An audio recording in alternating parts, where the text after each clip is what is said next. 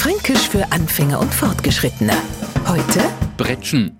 Lehm und Lehmlohn. Das haben wir Franken uns auf die Rot-Weißen vorne geschrieben. Und zwar genauer so lang, bis an einer roten Ampel zum Beispiel ein anderer Autofahrer neben uns steht. Kaum wird's grün, drückt er aufs Gas und bretscht, wie er Bläder fuhr. An der nächsten Ampel steht er wieder neben uns. Haben wir sie gerade über den Deute gerchert, grinsen wir jetzt schadenfroh nüber und denken sie uns ein Teil.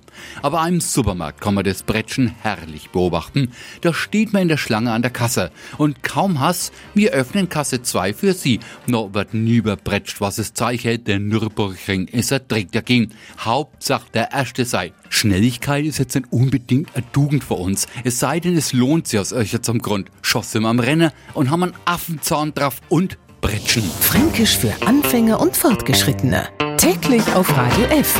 Und alle Folgen als Podcast auf podu.de.